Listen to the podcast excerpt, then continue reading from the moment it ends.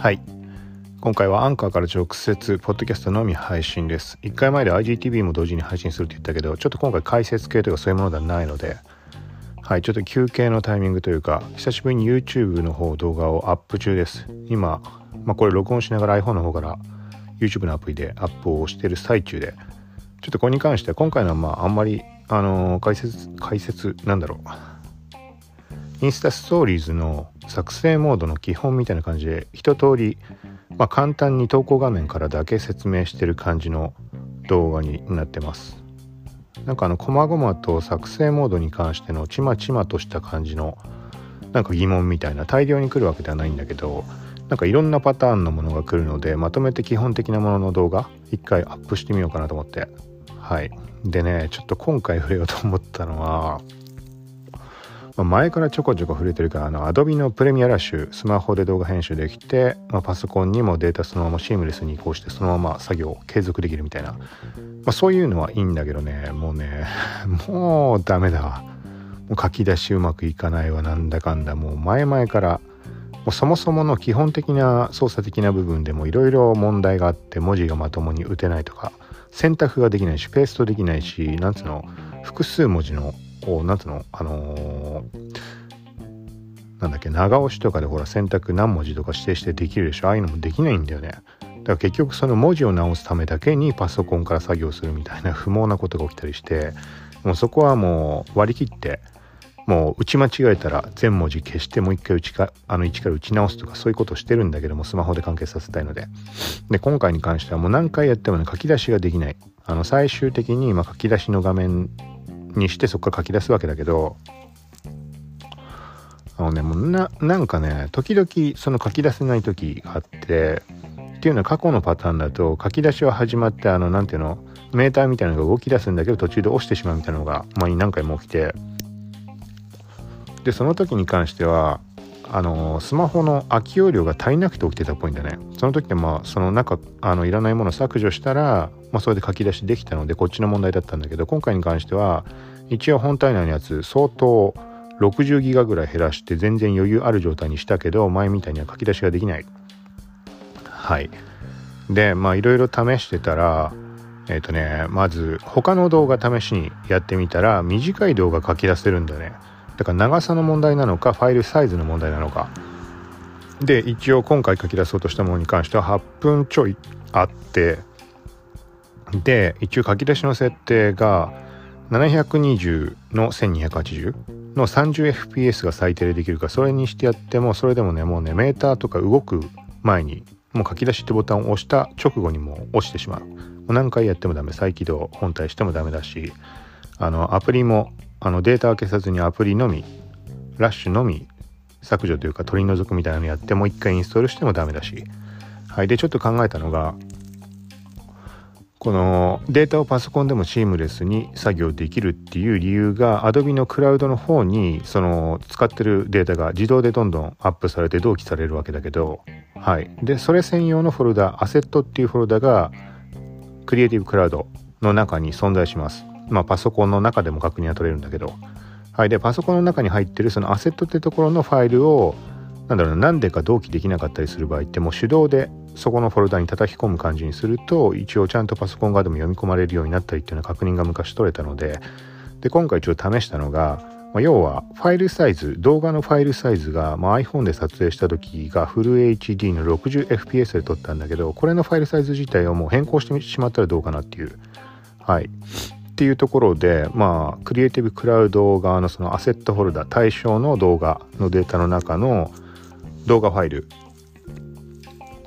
そうこれをもう結局パソコンを使ったことになるんだけど、あのメディアエンコーダーみたいな Adobe のやつを使ってフル エイチディーろくじゅうエフピーエス からせんにひゃくはちじゅう、ななひゃくにじゅうの、えー、と さんじゅうエフピーエス かなんかに、うんまあ、サイズ変更したんだよね。でそれを置き換えてみました、そのアセットフォルダの中で。で、すでにその動画のファイルの中では一つのその動画を、一つしか動画入れてなかったんだけど、それを何個もにも分割をして設置してたわけだけど、もうそれ設置済みの状態ね。で、その状態でアセットフォルダの中の動画ファイルをそのサイズ縮小したものに置き換えたらどうなるかなと思って置き換えてみたら、ちゃんとう配置済みのところにそのファイルサイズ変更されたものであの置き換わりました。はい。あでこれいいなと思ってでまあ iPhone からやりたいっていうのが目的だったんだけどもういいやと思ってパソコンから書き出ししようとしてで、まあ、書き出しは普通にできたんだけどちょっとねそのねパソコンで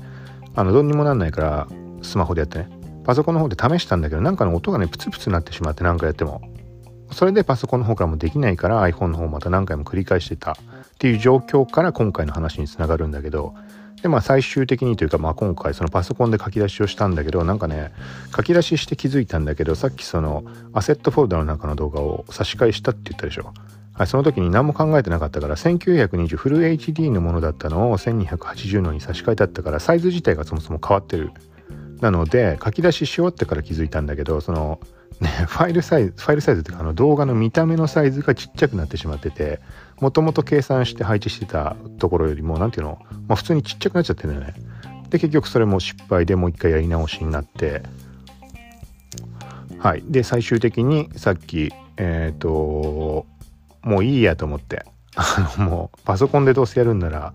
もうそのままでもいいわけだから結局フル エイチディー のファイルに戻してもう一回はいで書き出しをさっきしました。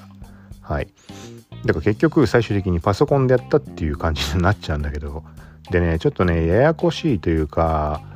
えっとねちょっと分かんないんだけど結局そのアセットフォルダの中のファイルを差し替えしたとしてもスマホ側のデータには反映されないんだよね。スマホはこれはあのー、どういうことだろうねその作業を開始したスマホの端末に関しては端末内にデータが残ってるわけでそこから呼び出してる感じなのかなと思ってちょっと分かんないけどあの差し替えをしても反映はされませんでした。はい、なんかなんかやったら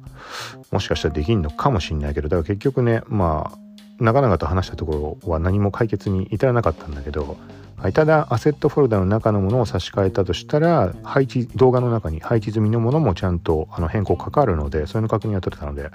なんかの場合に役に立つんじゃないかなと。はい、でちょっとさっき途中で触れたそもそものパソコンから書き出しても問題があったっていうプツプツ音が途切れる。みたいな感じのやつそれに関してはねあのオーディオの設定のなんだっけなあのなんか左右のバランスを整えるみたいなスピーカーのはいなんかそれが原因だったっぽくてそれを解除したらあのちゃんとなったのではいだからなんかねそれをやるとね単純にボリュームがちっちゃくなっちゃうような印象っていうのはいつも感じてたんだけどだからその分ボリュームを上げるようにはしたんだけどなんか今回初めてかなそのプツプツなったみたいなのは元のデータはそんな風になってないんだけどはいという感じで、まあ、今これ喋ってる最中にもアップ中なんだけどもアップ終わったかなどうだろうちょっと確認してみるんで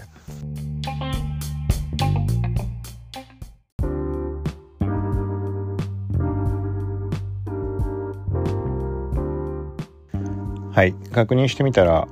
なんかちょっと場合によるのかななんかあれなんだよねアップ開始すると別に他のアプリに切り替えててもアップできるはずなんだけどなんか見たらなんかゼロに毎回戻るようになっててなんか変わったのか分かんないけどただし、